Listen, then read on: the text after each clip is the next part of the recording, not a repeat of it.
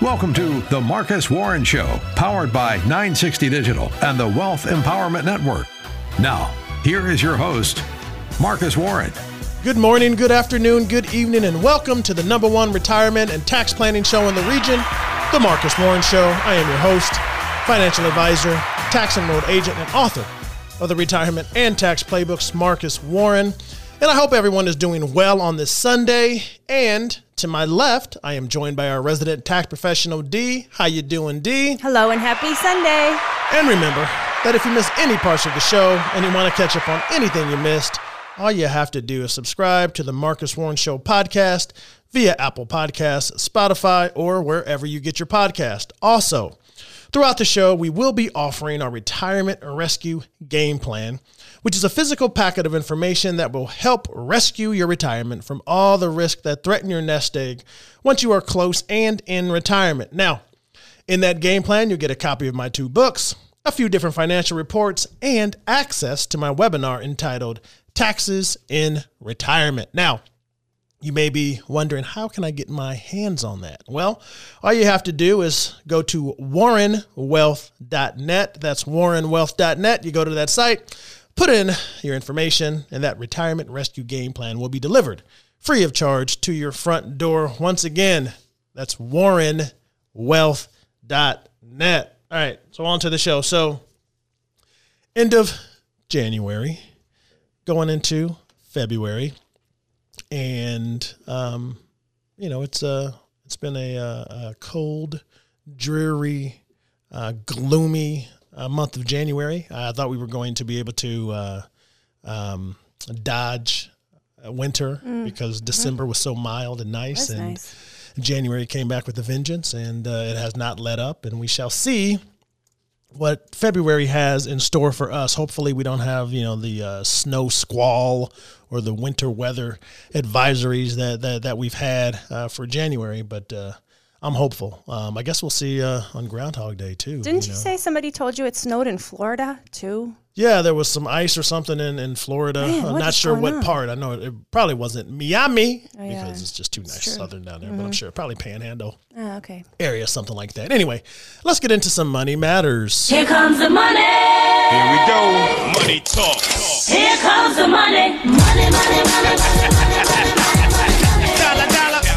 Dollar. All right, so um, we've had a roller coaster ride of markets uh, this last week. Uh, the market uh, violently swung up and violently swung down, violently swung back up, down, up, and uh, it shook a lot of investors um, and I call sp- and really speculators. And you know, it, it's it's funny because, you know, when um, I guess Monday uh, was uh, the first day of it where the market, like, was down eleven hundred points. Um, the Dow Jones was down eleven hundred points uh, midday, and um, I was uh, headed to the, the T V station to to make an appearance, and then uh, I spoke with um, uh, one of the uh, main guys out there, and he was talking about um, one of his sales guys who's in his thirties, who basically saw that the market was down, saw that he had lost um, a little bit of money, and sold. No. And sold. And, and it's funny because obviously by the end of that day, oh, no. the market ended up. Oh, no. Um, and you know what, when, when I think about it, it's like this, it's, um, well, for, you know, first of all, when, when you think of the wild week that it was, it wasn't just Monday. This happened mm-hmm. pretty much all week where market started off really low, but ended up ahead or broke even, or the market started off super high and then basically ended, you know, fairly flat, um, or a little bit down. But for the week, um, the S and P five hundred was up, the Dow Jones was up, um, and then that basically broke a three-week downturn. Uh, the NASDAQ, which is mostly tech stocks, that was up for this week, which basically broke a four-week downturn. And really what's interesting is the fact that, you know, the guy who sold out, or at least sold a good portion of his his investments, he, he thought this was the one. Um, he was in his thirties. Mm-hmm. And when I think about it, um, you know, we've have had an up market. The market has been up for a good twelve to thirteen years. Yeah. And a lot of these um, really younger investors and even, you know, most, uh, really most investors who end up, you know, having uh, amnesia uh, once, you know, the markets are up for a significant period of time because, you know, they, they, you know, the market was down significantly during the Great Recession, two thousand eight all the way through two thousand nine. And, um, you know, people were like, you know, wanted to go to safer investments, didn't want to lose any money. Um, and we're like, you know, they're never going to forget this. Mm-hmm. But lo and behold, mm-hmm. five, six, seven years into uh, this that bull market that we're currently still in, by the way, um, you know, people tend to get amnesia and forget and start to jump into the market and take on this risk. And this thirty-something guy, he, you know, he's probably, you know, has only been in, invested during the ups. He's never, and a lot of millennials and things of that nature have probably never experienced, and they haven't experienced a huge downturn. And obviously got a little taste of that and panicked. And so what I want to do is I want to take the time to talk about how do you navigate these turbulent times, right? Because just like I said, for the month of January, um, you know, the market was down. Uh, like I said, it broke a three-week uh, downturn. And the NASDAQ broke a four-week downturn. So, you know, we are headed into correction territory. So let's do this. Um, and, and when, you know, when you think about it, investments, um, and I saw this and, and I agreed with it, that investments, um, it isn't the investments that get tested during turbulent markets. Mm-hmm. It's the investors. You know, the market is going to do, like I always say, the market is going to do what the market always does. But it's what you do in response that's going to determine if you come out ahead longer term. And um, one of the things that people can do and focus on when the market is being volatile, uh, like it has been this year, is one, you need to tune out the noise and gain a long-term perspective. The media, look, the media focuses on short-term movements.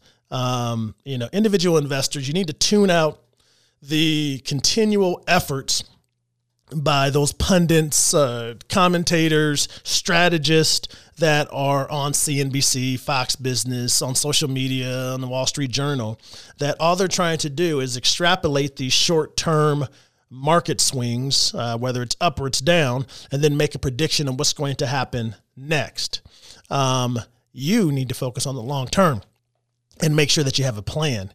And a lot of times, and what I've seen most of the time, is people don't have a plan. You just kind of You're just buying and, and you have a bunch of stuff that you either uh, you don't know what you have, or you really don't even really truly understand how you're actually allocated and how much risk you have in the portfolio. Because the one thing I found out is that people really tend to be a lot more risky when the market is up. That's when everybody wants to err on the side that, hey, let's uh, put some money in the market. Let's let's go ahead and, you know, I'm, I'm willing to to put a little more money in there because that uh, that greed kicks in, which brings me to my next point on how you can mitigate and navigate these volatile waters is you can't let emotions get in the way. And one of those emotions is greed. And when the market is up, that greed kicks in and people tend to get a little more risky and take on more risk. And now when there is a ripple in the market, that's when that fear kicks in, which is the other emotion that drives the market. And those emotions, fear and greed, what does it do, D? It causes people to do the wrong thing at the wrong time. And they do it all the time. They're supposed to buy buy low and sell high. But when fear and greed kicks in, they get into this perpetual cycle of doing the opposite. They tend to buy high and then they sell low. Right now, the one thing I know that no one was doing, because I got no calls or, um, you know, my calls were not returned, is when the market was dipping the last three or so weeks, people who had cash on the sidelines, they uh, were nervous. They didn't want to get in, even though, you know, the market had been down for three straight weeks, four straight weeks if we're talking about the NASDAQ. No one wants to get in then. What do they generally want to do? They want to wait until the market goes up, which is basically saying, hey, I don't want to buy things while they're on sale. I'm just going to wait until things are high, and then I'll jump in.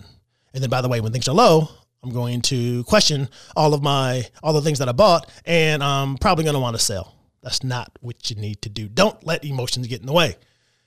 How can you cope with some of the volatility? Another thing you can do is you can dollar cost average your way into the market. Now, this really doesn't apply to retirees because you're in that distribution phase. However, if you are still working, you are in that accumulation phase. You're still contributing to a four oh one k, I R A, company retirement plan. And if you're putting money in each pay period, when there is a lot of volatility, especially volatility towards the downside, that is a buying opportunity, right? Because you're supposed to buy low. And if you're systematically putting money in and consistently putting money putting money in to your retirement accounts, investment accounts, company retirement plans, then when the market is low, you are buying up more shares, right? Now, dollar cost averaging, it doesn't prevent losses, but it tends over the long term to even things out. And as long as you're consistent and continuing to buy on the dips, you're not going to uh, be subject to those wild swings. And, um, you know, you're, you're just, like I said, you're not going to lose money over the long term, um, or it doesn't prevent losses. But as long as you're continuing doing that, um, you shouldn't technically lose money over the long term. And then what else can you do?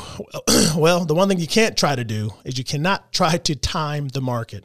You can't try and think that, all right, here we go. This is it. The market has been volatile. Let me try to time it, get out right before everything crashes. And so you sell out in January. And then because you think you're a genius, you're just going to try to wait until you know when you hit the bottom and then jump back in. That never works. It doesn't work. It's the ultimate fail. You can't do it. Why? Because you don't know. No one can do it. Matter of fact, if you miss out on the best ten days of the market in any given year, your returns basically get cut in half. There is data to prove that. Look it up. I'm not going to talk about it. Google it. Do some research. But you can't time the market. The saying is, time in the market is way better than trying to time the market. You just can't do it. You may think you can do it. You may have been lucky a couple of times, or you know some folk tale about your neighbor, your brother-in-law who was who got out, who knew exactly when to get out, and then they knew exactly when to get back in. But they're lying. That didn't happen. And if it did, they didn't tell you about all the times that they screwed it up. Trust me, I know. I see it all the time. I know the real deal. You know, I am edumacated in financial planning, edumacated in taxes. But I spend most of my time being a psychologist, which I don't have any formal edumacation in that, but I've logged a lot of hours talking people off of the, the off of the ledge when things are down, talking them out of their euphoria or their irrational exuberance when things are up and they want to get into this Bitcoin thing. How do we do an N F T, Marcus? Dude, you're seventy-five years old. Relax. You don't need to be doing that. That's what I do. I'm your uh, financial psychologist, and I don't mind that title. I don't mind it. Matter of fact, uh, I might change the name of the show there, D. Okay. Financial Marcus, the financial psychologist. Done. Sit down on the couch and let's talk. Anyway, I'm done. Coming up next, we are going to uh, dive into uh, a little more of Money Matters. You are listening to The Marcus Warren Show.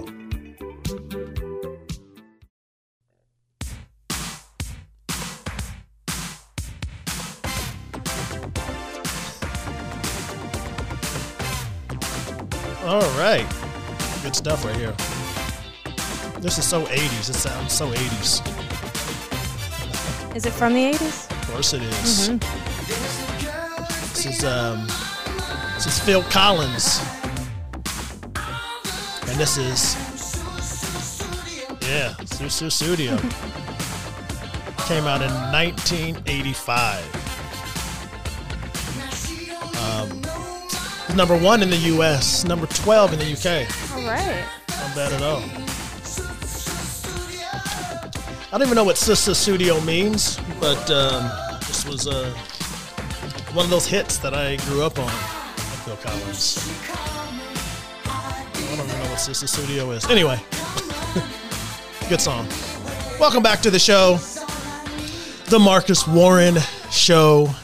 And so we left uh, last segment talking about uh, the market volatility and the way you can navigate it and how uh, most people make the wrong decision at the wrong time, and they do it all the time. Um, and really, um, you know, the bottom line is if you are um, glued to what the commentators are saying or financial television and you're just fixated on all of that stuff and this year's um, short-term turbulence, uh, uh, it really has already uh, told you something about yourself that you probably have too much in, in stocks.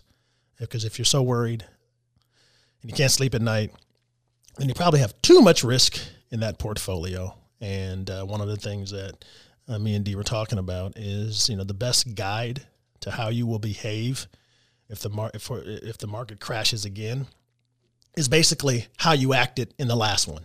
So whatever you did in two thousand eight, two thousand nine, um, if you uh, panicked and reacted uh, a certain way and sold out, did whatever, if that happens this year or the next, then you'll probably act the same way, and you probably may have too much risk in your portfolio. There you go. Anyway, speaking of um, stocks and performance, and um, uh, I mentioned that most people try to time the market, and um, you really can't unless you're a member of Congress. Um, because some members of Congress, they have strangely good timing when it comes to stock investments. And I am shocked right now. I'm shocked. And um, uh, do you you you brought this up um, a couple of weeks ago in, in, in one of your News You Can Use segments, and it reminded me um, of there was a, a paper that was published uh, a few years ago. Cause so this is, you know, this isn't new, by the way, what, what you were talking about uh, a few years ago. Um, um, hold on, let me bring it up. It was an economist. His name was Sirkan Karadas or something like that. I'm probably okay. butchering his name, mm-hmm. but he highlighted a suspicious pattern.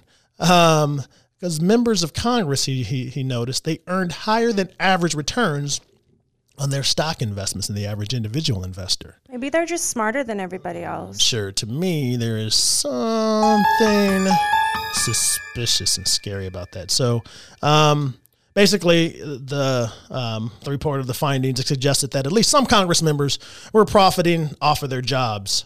Wow. Yeah. Yeah. Wow, shocked. I'm, I'm so shocked. Shocked. Anyway. Can't believe it. Obviously, with inside knowledge about upcoming policy changes or economic developments, the members, they could usually buy stocks shortly before they rose in price, or they could sell them right before they, they fall in price. Um, and there have been some examples, um, and I want to go through some of these examples. And by the way, um, we're not being partisan. Uh, it's both sides of the aisle. Um, you know, all of them, all the members of Congress, uh, you know, they may be red and or blue, but they love the green. They love the green. Um, So Tom Price, who was a former Georgia uh, congressman, and he used to be um, Donald Trump's uh, health, uh, Secretary of Health and Human Services, he re- he repeatedly traded a lot of healthcare stocks, um, and he uh, got a discounted purchase through a special offer from some Australian drug company.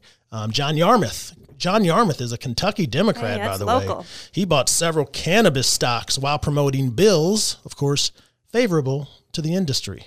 Um, and then the list goes on. Diane Feinstein, uh, Kelly Loeffler, Richard Burr, uh, they sold stocks. This is interesting. I mean, because most people kind of thought this anyway when the pandemic hit. They sold stocks after just receiving a private briefing before, on COVID nineteen weeks before, after the discovery of the first case in China. Just before the market crashed. Yeah. Uh, David Perdue, um, hmm. Georgia Republican. Yeah. Uh, he was an active trader while he was in the Senate. He bought shares in companies that stood to benefit from the pandemic, Pfizer, mm. Netflix. Mm. You know. I mean, he just knew somehow. Good old Rand Paul, mm. his mm. wife. Okay, Listen. so it wasn't him. Okay, gotcha, gotcha. That, they that, bought that stock makes, in uh, Gilead better. Sciences, mm. by the way, which makes a COVID antiviral drug, you know, in mm. the pandemic's early weeks. So mm. basically the, the the number that I saw that, really, all members of Congress and their families, they basically bought and or sold about six hundred million dollars worth of, of stocks last year. Yeah. Um, yep. And so, of course, that creates, you know, a, a huge conflict of interest. And, and you mentioned it in your news, uh, you can use say, segment a while ago that there's a, a bipartisan uh, effort mm-hmm. um, to try to put a stop to these trades. Yes. Uh, that the bills have been proposed that would require Congress uh, members to actually, you said not trade. Yes. But I've I've read that they're they want to do a blind trust, whatever. I guess I mean it's still whatever that operate operated by somebody else. Independent. Like you can't hmm. talk to the person who gotcha. operates your blind trust. But anyway. Um, and then, of course, the bill that you talked about basically said they would just bar members, right, and from being um, able to, or in their and their congressional spouses. aides and everybody mm-hmm. from from buying and selling individual stocks. I took the position at the time, and I don't know if I'm off of that position, but I took the position at, at the time of um, that um, what Nancy Pelosi said. That Nancy Pelosi mm-hmm. said, which um, you know, she basically said that um, um, well, one, we know that the bills probably won't become law just because.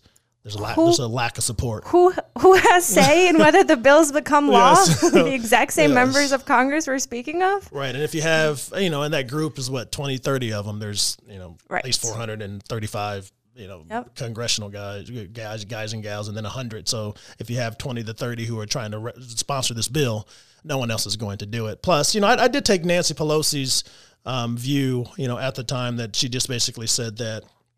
Um, that Congress, they deserve the same freedom of everyone else oh, yeah. to buy and sell stocks, and that we're in a free market economy, mm-hmm. and they should be able to participate in that.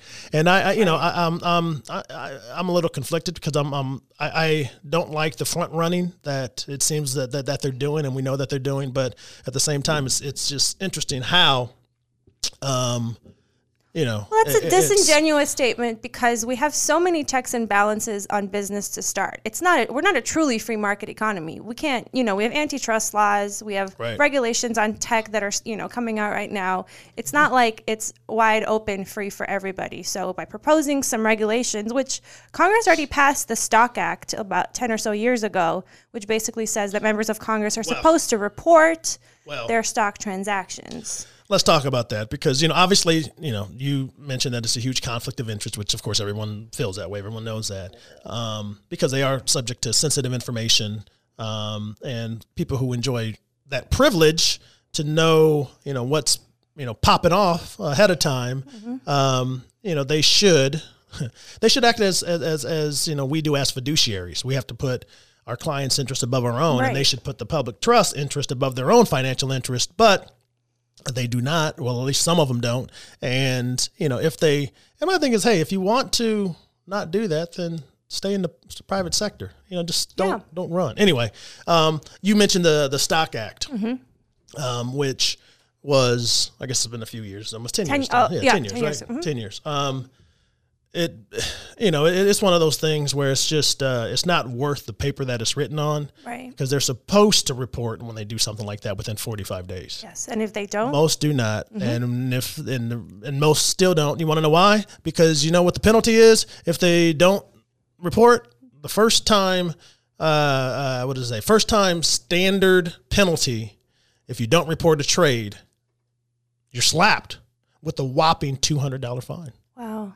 Wow. Hmm. So yeah. why, what incentive do you have not to report it? And can you to remind not report me? It? So it's what, what legislative body proposes what the penalties are and also who's it? Well, I guess the judicial, judicial branch is supposed to well, enforce. I mean, well, yeah. They, I mean, you know, laws. They pay the fine. I mean, you know, it's oh, not like, hey, do. I was penalized. I didn't report that I just, you know, sold out and made or saved myself, you know, uh, a few hundreds of thousands of dollars or a million bucks. I want to see the numbers and on I'll just that. Pay my how many fines couple hundred actually bucks. Get paid. You know, I'm sure they throw off a couple of, you know, the two hundred dollars because most don't do it. Because does it, I'm, I'm looking here at, at, at that report and it says dozens of members and their aides have ignored the disclosure requirement. Yes. Yeah, because two hundred bucks. It's like, you know, well, I'm not going to report that trade because it looks fishy. Um, so, you know, I, I think that, you know, moving forward, um, that is going to continue to happen. I think members members of Congress will continue to profit from their access to that sensitive information, um, you know, unless they pass the bills and stuff that, that you, were, that you were referring to. But, um, you know, I mean, but when when you think about it, you know, the there are a lot of S R Os, which are self-regulating organizations, mm-hmm. which are supposed to self-regulate, okay. you know, your, your your own industry. Um, and this is a little different because they're, you know, they're, they're, it is self, it is self-regulation, but it's, they're outside business activity. It's not their business, their business, Congress's business is to pass laws right. and things of that nature. It's yeah. not to not try to make money on the side. Yeah. But it's a huge conflict of interest. You know, I'm still wrestling. I'm still wrestling mm-hmm. with, um, you know, my thoughts on, on how to handle it. I mean, I, I do think that there, you know, there, there needs to be something. The, the, the blind trust idea seems to, uh, seems to make sense mm-hmm. versus just restricting period. But that doesn't eliminate the problem because you have a blind trust and you have a represent, you know, representatives that work for you or advisors that work for you. Um, you know, you can usually send them a quick, uh, you know, a quick message. Um, Don't, you know, yeah, no, you can't, you can't write it down. No, you can't write it down. Or you could just give them a call. I mean, you actually no probably knows. should write it down yeah. on a piece of paper yeah. and burn it. No, no paper trail. There you go. There you go. But anyway, you know, we will continue to, you know, monitor um, this legislation that's probably D O A, but uh, it's just interesting. Anyway, coming up next, we're going to get into some tax talk and some tax time with D. You're listening to The Marcus Warren Show.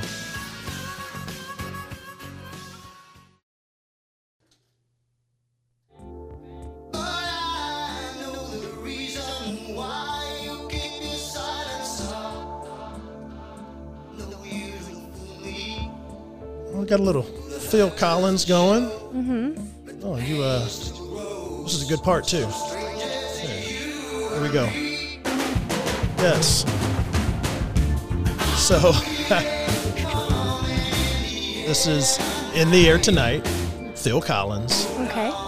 This came out in nineteen eighty-one. Hmm. Number nineteen in the U S, number All two right. in the U K. Hey. Yeah, not bad.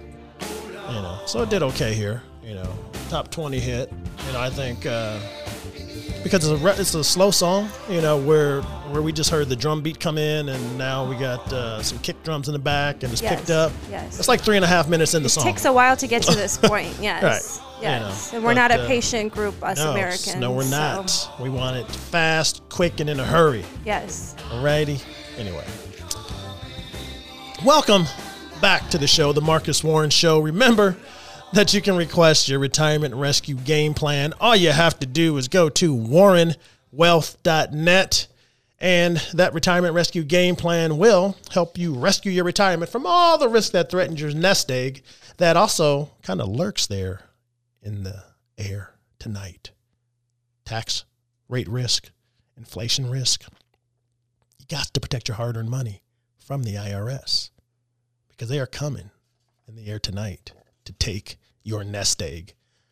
Unless you get that retirement rescue game plan, go to Warren Wealth dot net. Warren Wealth dot net to get that retirement rescue game plan. All right, so um, what are we going? Oh, we're getting into the. Uh, we're just going to jump right into tax time. Let's do it. Let's do it. 'Cause I'm the tax man. Yeah, I'm the tax. Or woman. There we go. I got to wait for that. I know. All right. So uh, for uh, today's tax corner, it's actually the tax corner. Oh, D's tax, tax corner. corner tax, yes. Okay. We'll tax work on time, it. We'll work on corner. it. We're, you know, we'll, we'll get it. We'll get it together. Um, so um, at uh, one of your workshops had a, an interesting question because we were talking about, you know, how we kind of always talk about tax rates going up in the future. A gentleman posed a question. Well, don't higher taxes slow economic growth? And wouldn't that Um, maybe disincentivize uh, some people in Congress, the administration, from increasing taxes because they don't want to see our economic growth slow down. Right. And the argument for uh, this statement um, is that if individuals and corporations are paying more in taxes, that means they have less money to spend. Consumer spending slows down, which slows down demand for products and services. Corporations are paying more in taxes, so they have less to give employees in the form of wages. Lower wages means employees have less money to spend. Kind of that same argument, that same ripple effect. Company profits might end up being reduced because people aren't spending money. That may or may not have an impact on the stock market. Right. And so on and so on and so on. And you can find uh, economic studies that do point to a correlation between high taxes and slow economic growth. In twenty twelve, a series of studies showed that high corporate income taxes were most harmful to economic growth. Uh-huh. How, you know, I mean, well, go ahead before I okay. interject. Uh, these, uh, these results show that basically income and wealth must first be produced and then consumed, meaning that taxes on labor or capital are particularly dis- particularly disruptive to wealth creation. But um, this doesn't necessarily mean that high or low taxes are the cause of some of these economic impacts, because um, some tax changes occur as a response to economic growth. Um, and looking at a tax cut at just one point in time, it might not be, you know, that the tax cut causes the slowdown. Nope. It could be that taxes were cut because we were experiencing an economic downturn.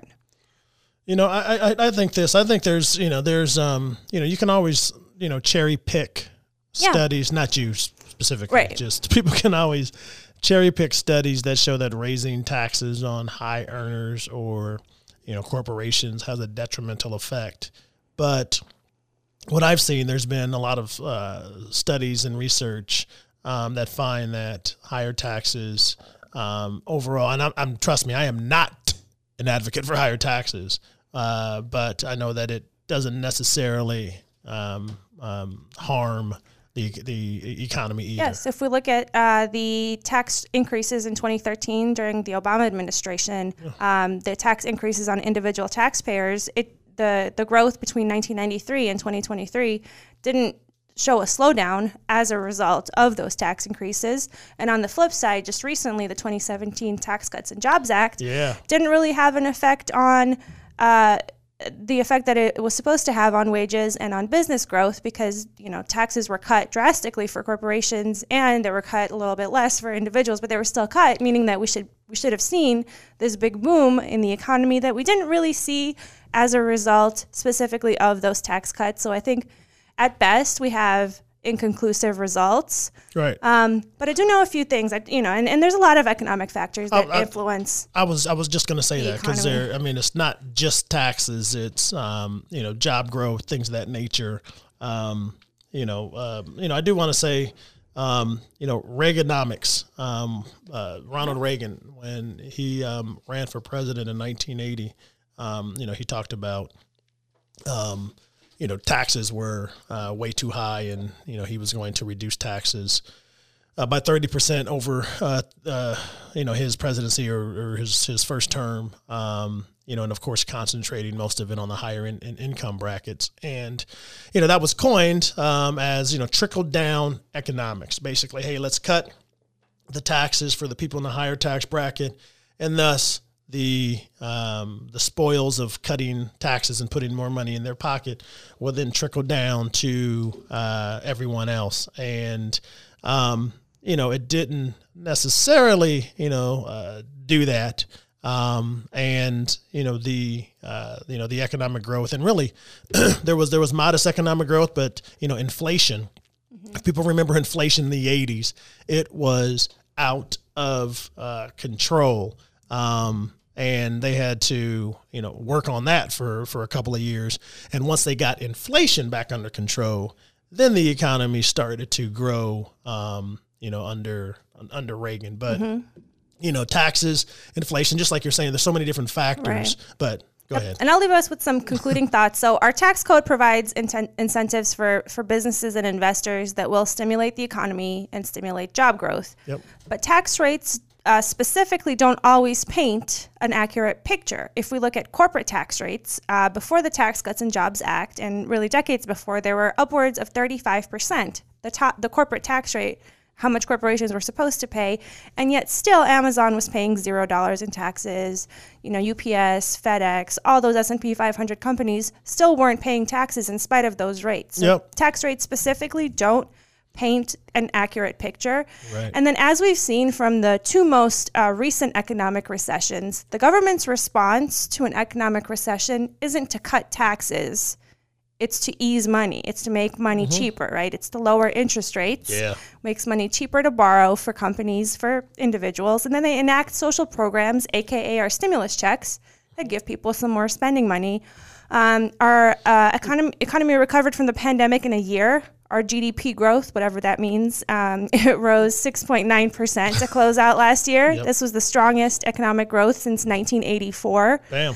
And And now is, is that with the, the, the checks that, that, that were pushed out with the stimulus? Uh, is that include the stimulus, the growth? That, G- that, G D P growth? Yeah, I mean, duduring that time, was that two thousand? I mean, two thousand. Yeah. Yes, that was last year, twenty twenty-one. Yes. Oh, okay. So, yeah, so the checks and all that. Um, so it's a combination mm-hmm. of things. I mean, it's just, it's just mm-hmm. like you said. I mean, it takes me back to, um, when was it? Clinton. When Clinton was in office, um, uh, you know, they uh, did a bunch of um, tax relief and things of that nature. Um, I want to say tax relief. They did a bunch of stuff. One is they took capital gains rates from twenty-eight to twenty percent. Uh, but they also instituted a child five hundred dollars child tax credit. Mm-hmm. Um, and that's when the uh, the Roth um, was mm-hmm. was introduced, mm-hmm. um, and these educational I R As were were, were introduced. Um, uh, the estate tax went up from mm-hmm. like five or six hundred thousand mm-hmm. to a million bucks, and then um, uh, the the home, when you sold your home, uh, you get that. Couples got that five hundred thousand dollars exclusion. Um, exclusion. Mm-hmm. And so it was a combination of a lot of those things. So there was uh, money pumped in to the economy in the form of child tax credits, but they did bring some rates down. Mm-hmm. And then, of course, you know, under Clinton, it was. Yeah. But then he also had the benefit of the tech boom, that's right. which he benefited from, too. And so there was strong economic growth there also mm-hmm. that didn't necessarily relate to, to the tax policy, but it's just like you said, it's a little more nuanced than just higher tax, higher taxes equal less growth, or, you know, high or, or um, lower taxes equal more. equals mm-hmm. more growth, because mm-hmm. that's not the case. Yeah. So we're that easy. No. And, and, and, you know, especially now as we're entering and getting closer to uh, the current tax cuts uh, expiring, which, uh, if you don't know, uh, the current uh, low tax rates that took low tax rate environment that we're in right now, it expires at the end of twenty twenty-five. So going into twenty twenty-six, um, these current tax cuts are going to revert back what they were in twenty seventeen, which means uh, everyone is going to be paying higher taxes. Um, and, you know, we talk about retirement, and most people have their money in those retirement plans. And those are, you know, the that, that ticking tax time bomb is your I R A, your four oh one k, your company retirement plan, because that money hasn't been taxed yet.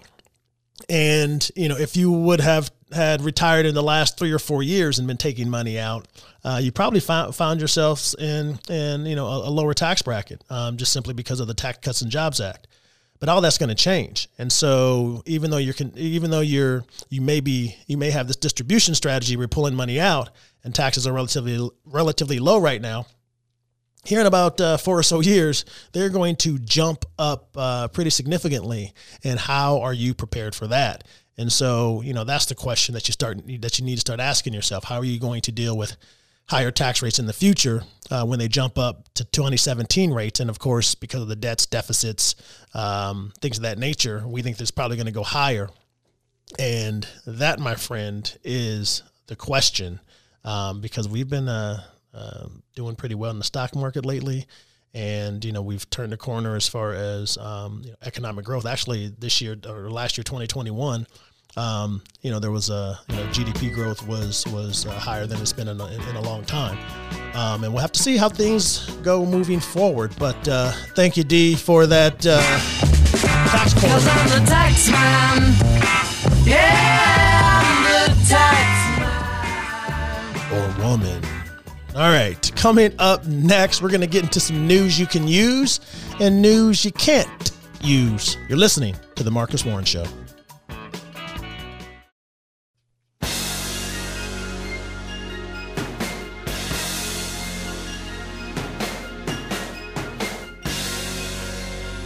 Okay, this is a, uh, that's Phil Collins here again. Although this is really Philip Bailey, but it's with Phil Collins. Uh, the song, this is Easy Lover, by the way. Okay.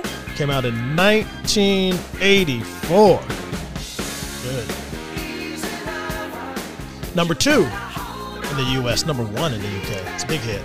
I should love this song.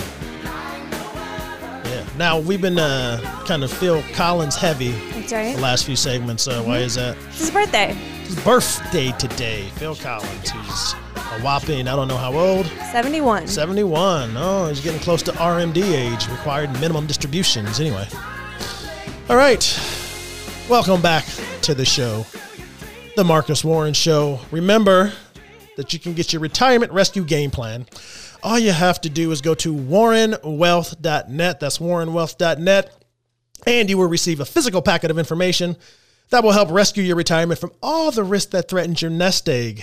You will get a copy of my two books, a few different financial reports, and access to my webinar entitled Taxes in Retirement. And you can get that again by going to Warren Wealth dot net, and it will be delivered free of charge to your front door. Now, um, uh, we were t- we've been talking about um, you know, emotions and market volatility and how people always make the wrong decision at the wrong time all the time. And uh, the one thing I'm not going to do is make the wrong decision and not give you what you want, which is the news you can use.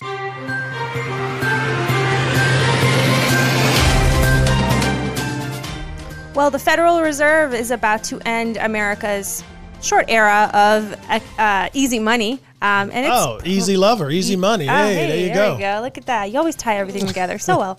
Um, this is prompting the worst market sell-off since the early days of the pandemic. I'm not trying to be too doom and gloomy like all the other M S Ms out there, the mainstream media's out there.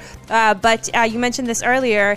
Despite the fact that the indexes or indices ended up a little bit higher this week, most of them are down for the month, uh, between six and fifteen percent, and some of the Uh, favorite stocks, some of the pandemic stocks that we saw increase last year, like Moderna, Peloton, Netflix, they've fallen about two to three times as much. Mm-hmm. Of course, the market volatility index has almost doubled this year, driving a lot of those swings. Like we just said, Fed is expected to rise interest rates for the first time since twenty eighteen, and they said they might even have to increase the frequency from which they initially thought they would have to r- r- uh, rise, raise the rates, raise the rates.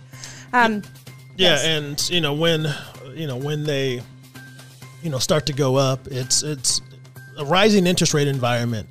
It is good for uh, savers because you know, eventually you'll be able to put your money in in the bank, in the C D, in the savings account, and get uh, hopefully a decent rate of return. Uh, for consumers, uh, it's uh, a little bit different because, you know, with the interest that you're paying on mortgages, on credit cards, and all of that stuff, will you can probably see those continue to um, to move up. And of course, when there's rising interest rate, we're in a rising interest rate environment, the market panics. Yes. And they get very nervous, as we are seeing, and we've seen this month. Yes, and it's interesting, you know, of course, we're seeing the, the shares, the tech stocks like the Apple, Amazons, the Netflix, uh, some of the meme, stock, meme stocks, uh, GameStop, A M C from last year, kind of all tumbling right now. But the interesting thing to me is that cryptocurrencies are also experiencing major sell-offs, and I thought cryptocurrencies were supposed to be the your like alternative, your your gold, the hedge against no. inflation. Why is it that every time the market drops, crypto usually is down a lot more? Because crypto is funny money. I've, I've said it plenty of times. Crypto was funny money. No one, no one knows what it is. No one knows. No, no one understands it. It's it, it's it's as simple as this. It's crypto is its valuations are based solely on feelings and stories. Yeah. It has no fundamental values like a Netflix or a or a Procter and Gamble, uh, a Walmart, where you can look at numbers, you can look at sales, you can look at those things, and there is an intrinsic value to it. Crypto, the funny money, uh, the Bitcoin, all of that, it's just based on you know what you know some you know. blockchain guy or gal is out there doing, and you know this decentralization. Uh, you know, bubble, you know, that we've been in, um, you know, it, it's, it's just, so far it's, it's come crashing down, and it'll weed out a lot of people because, uh, you know, Bitcoin's down fifty percent, actually about sixty percent from its high recently. Um, you know, Ethereum's down, you know, around the same, and all the other, um, funny fifteen hundred money, others, all the other funny money stuff, a coin with a dog on it, and, and Shiba Inu and all that other stuff, uh, you know, Solana, all, all that, all that stuff that no one understands. People just got hyped up on the craze. They jumped in. Uh, the market's correct. Crypto corrects. No one knows what it does. A lot of people will jump out, and then, you know, here in about a year, you know, six months, whatever, it'll be back up, and it'll be back in the news about how, you know, much it's, it, it's, it's gone up, and there you go. And I said, hey, you know, I don't want to pat myself on the back. However, what did I say about um, Bitcoin? I said it probably will eventually, I could see it going to one hundred thousand. And at the time, it was like at sixty. Mm-hmm. I said, but I see it being twenty before it even gets or sniffs one hundred thousand. I'm gonna write and that down. That's what we're looking at. It used to be sixty-eight, seventy thousand. Now it's peeled back about half, you know, sixty percent of that. And we'll see what happens moving forward. But I know this, the average individual investor cannot take that, and they shouldn't take it because it's too volatile. Like I said, if you're of a certain age, just just know what you're getting into and beware. We spent a lot of time on that. What else you got? Okay, De- uh, Deputy Treasury Secretary Wally Adeyomo, sorry if I mispronounced that. I'm sure he's listening and cares. Yeah, he, um, he says that uh, an understaffed and overworked I R S is bracing for another frustrating tax season, of course. Federal funding for the I R S has declined by about twenty percent in the last decade. So budget issues, staffing shortages, and unreliable technology infrastructure. That is our government. They've all made the agency's job a little bit, bit more difficult, especially at it, as it has... Its workload has increased. Of course, it had to distribute one hundred fifty million stimulus checks and over thirty-six million child tax credit payments throughout yeah. the year last year. The I R S received one hundred nineteen million calls last year. It typically receives thirty-five million. Yeah. So the number of calls that came into the I R S more than doubled. Um, and so why am I bringing all this up? Well, what are some steps you can take to make filing season less frustrating? Um, yeah, tell me. File electronically. Oh. If you're getting a refund, opt for direct deposit. You know, so you'd be surprised by how many people still want to file on paper. Don't yes. send your return in um, on paper. Okay. Yeah. Um, uh, Bob Hope. Oh, but he, he's not alive anymore. Oh. Um, yeah, somebody who's in their mid yeah. to late nineties maybe yes. want to file by paper. No Don't one files by paper anymore. Don't do it. If you are getting a refund, get it via direct deposit. If you owe taxes, uh, try to make the payment electronically.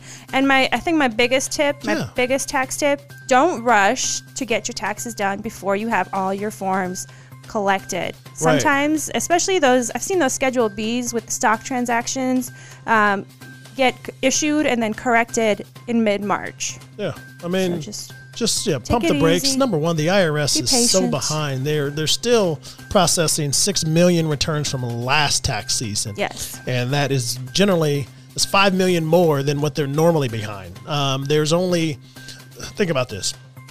I saw this the other day. Fifteen thousand I R S employees have to process or handle two hundred and forty. million calls, right? Mm, yes. Yeah, mm-hmm. La- well, million, hundreds of millions, Hundred, car- mm-hmm. hundreds of millions, yeah. yeah, from from last year. Um, and all they're doing, all they've done recently was cut that budget. And so, good luck if you have to call, if you have any issues, yes. because between government shutdowns and COVID and all that stuff and uh, funding issues, the I R S is... It's going to be even more inefficient than what they were. Right. And I'll that just... is saying a lot because mm-hmm. they were highly inefficient when they were fully staffed. Now, even more so. Anyway. Um, all right. Thank you, D. For that news you can use. And we know that if we left y'all with that, y'all would probably be satiated and satisfied.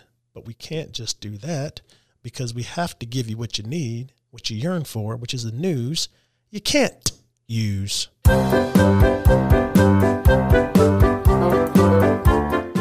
Well, Spotify has removed Neil Young's music after the singer wrote an open letter to his manager and his label asking them to remove his music from Spotify, saying it's spreading, spreading fake information about COVID nineteen vaccines through the Joe Rogan Experience. He said they can have Rogan or Young, not both. Oh, they and said, sorry, we're taking our young cash cow, a k a. Joe Rogan, and the top shoot Pod- podcast podcast mm-hmm. show. Yes. Podcast. It, it, I mean, the numbers that it gets, it does better than things on M S N B C, Fox. I mean, it's uh, yeah. Joe Rogan is a uh, is, is a force to be reckoned with. That's right. So, and like you said, this this is uh, for Spotify. This is a test uh, of their big bet on Mister Rogan. Of course, they struck a deal with him.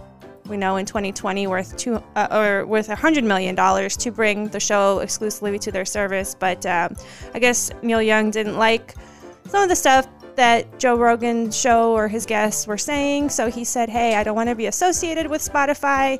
Give him, give him an ultimatum, thought that it might work, but...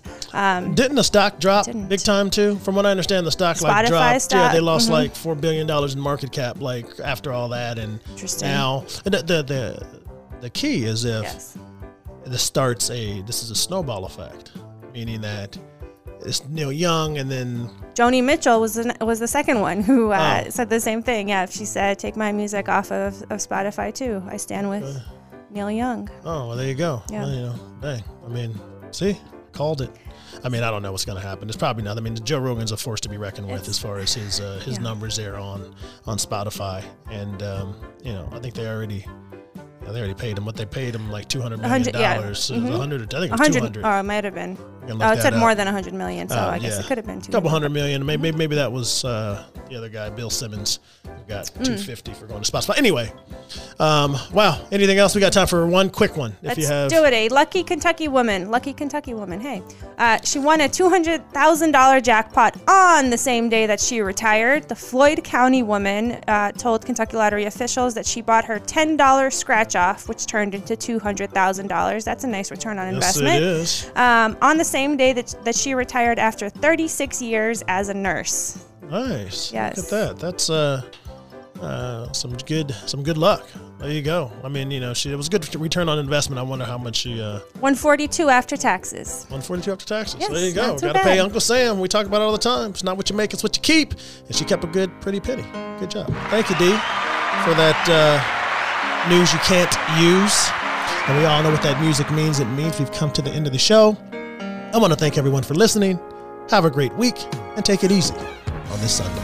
Thank you for listening to the Marcus Warren Show. For more information or to request your retirement toolkit, contact Marcus at five oh two, three three nine, eight two five five or visit his website at talk to marcus dot com.